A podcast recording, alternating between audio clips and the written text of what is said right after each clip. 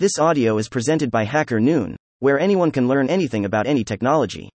The Art of Prompt Engineering. How A I Helps Me Do My Homework, by Oscar Dahm.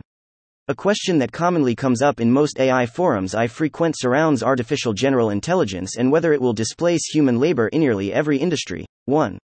Those who oppose this view typically argue past innovations, the Industrial Revolution and the invention of the computer, didn't replace workers and oftentimes made people work more. I tend to align with this sentiment. Satya Nadella, C E O of Microsoft, said the new technology would create satisfaction in current jobs and net new jobs. Clearly, Nadella is biased in saying this. However, there still is merit to the idea that A G I will not overrun the economy, politics, judicial system, et cetera, anytime soon. It is likely not that A I is going to take your job, but someone who knows how to use A I might. two. As a student who will soon be starting my first job as a business consultant, I need to learn to employ A I efficiently to assist me in being productive and competitive in completing my job tasks. I've already used an A I assistant to supplement my homework problem sets. I find it especially useful for generating code or interacting with specific software.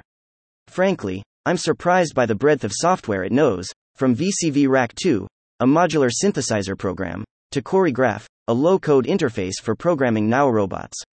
How I learned prompt engineering working through my problem sets with A I assistance. I learned that at the core of efficient interactions with an A I is prompt engineering. Prompt engineering as a skill set is a novel one.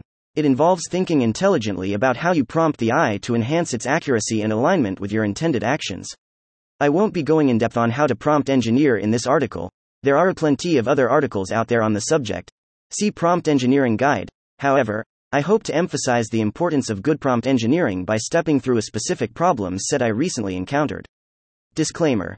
Before you use any A I tool to assist you in your homework, make sure it is not prohibited in your syllabus and cite your uses if required. I did not use YouChat to complete this assignment. This is post-submission. Dot. Conversational prompt engineering. For each homework problem, I'll interact with an A I model through conversation. Interestingly, conversation is one of the more powerful ways to interact with an A I because it allows you to embed the A I's behavior, intent, and identity. There are two key components of conversational prompts: flattery and dialogue. I will start with the flattery as it sets much context. A basic flattery text includes the intent, which briefly describes the chatbot, and the identity, which dictates the style the chatbot will reply in. This is exemplified in the first two sentences of the example below. I find it useful to tweak the flattery depending on my comfort level with the topic.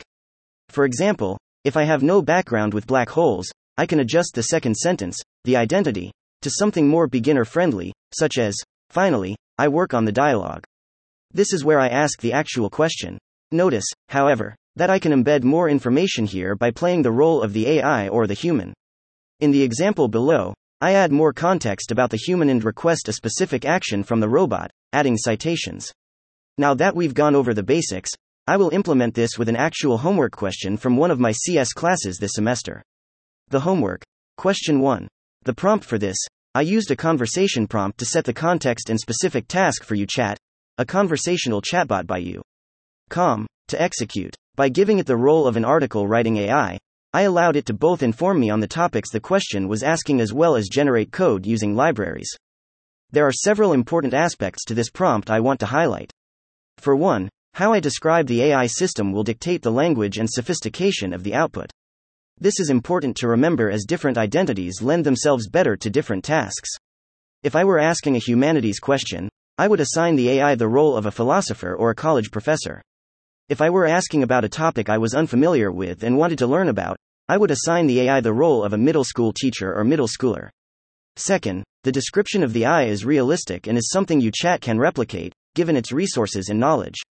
Cleo Nardo, in The Waluigi Effect, explains best how the A I would interpret a less realistic but more intelligent A I description as fiction, thus making it produce more likely to generate false answers than otherwise. Greater than G P T four knows that if the A I system is described as nine thousand I Q, then it is greater than unlikely that the text has been written by a truthful narrator.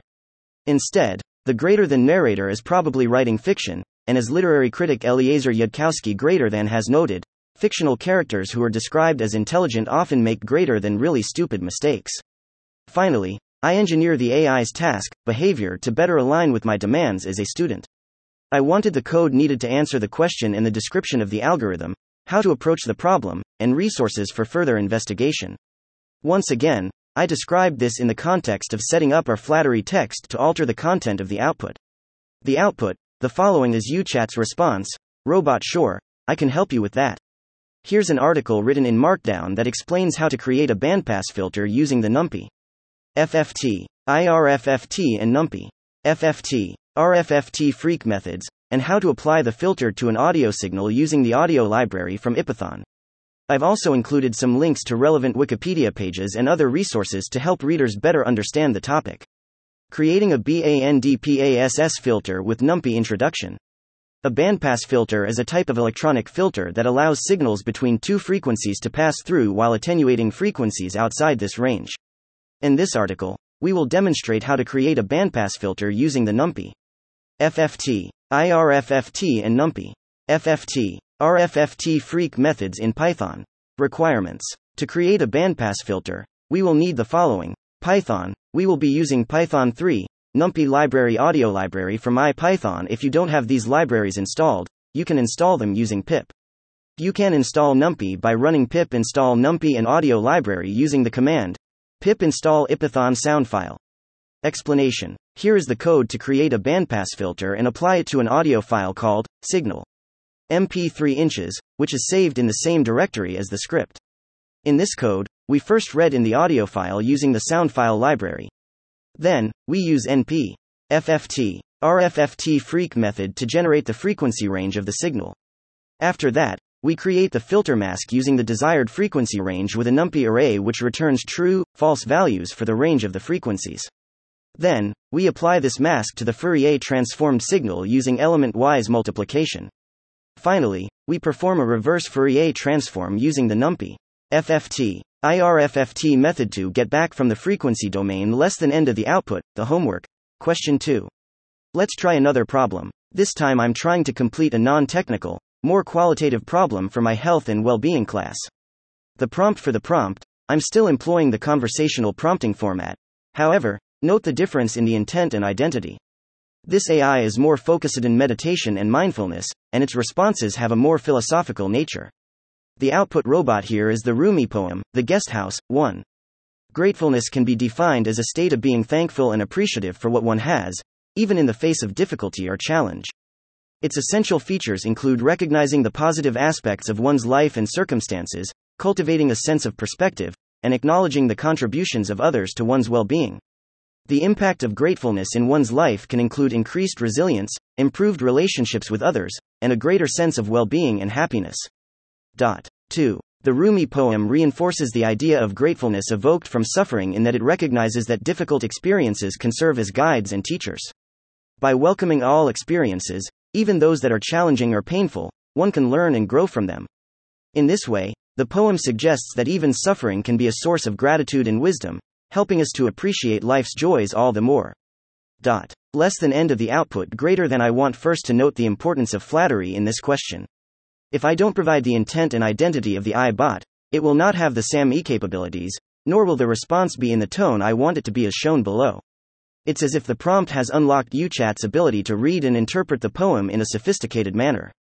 If I modify the flattery to be more naive, we can see that it limits its capability to read and interpret the poem. The language and answer also seem to be simpler and more appropriate for a less experienced audience. This type of flattery modification is especially useful when I'm trying to learn a new concept. I also liked how YouChat was able to generate web links to help the uninformed user do more research into the topic. This is important because whenever I'm reading about a new topic, I want to fact-check the A I to ensure it's not generating false content. Conclusion. As you can see, I was able to generate a response with proper code to complete an assignment, writing syntax, formatting, explanation of the code, and sources, further readings. I was also able to have YouChat read and interpret a poem in a sophisticated manner, thanks to conversational prompt engineering. While YouChat did most of the heavy lifting in both cases, I still had to know what libraries I wanted it to use and enough about filters for it to make sense of my prompt, proving that it's not A I that will replace workers but workers that use A I who will replace workers that don't. Not only did I complete my work, but also the information and links provided helped supplement my learning, which is one of the main reasons I used a chat search engine as opposed to a traditional generative chat A I. Another cool perk of YouChat is that it has a nice Stack Overflow integration that provides relevant posts alongside the updated search engine results. Combined, these features have transformed how I approach my work and learning, making me more productive and giving me more resources. As I transition to the workforce and as this technology advances, I'm excited to see how the interplay of A I and workers evolves. One thing for certain is that I will be on the cutting edge of these advancements, and so should you. Thank you for listening to this Hacker Noon story, read by Artificial Intelligence. Visit hacker noon dot com to read, write, learn and publish. Dot.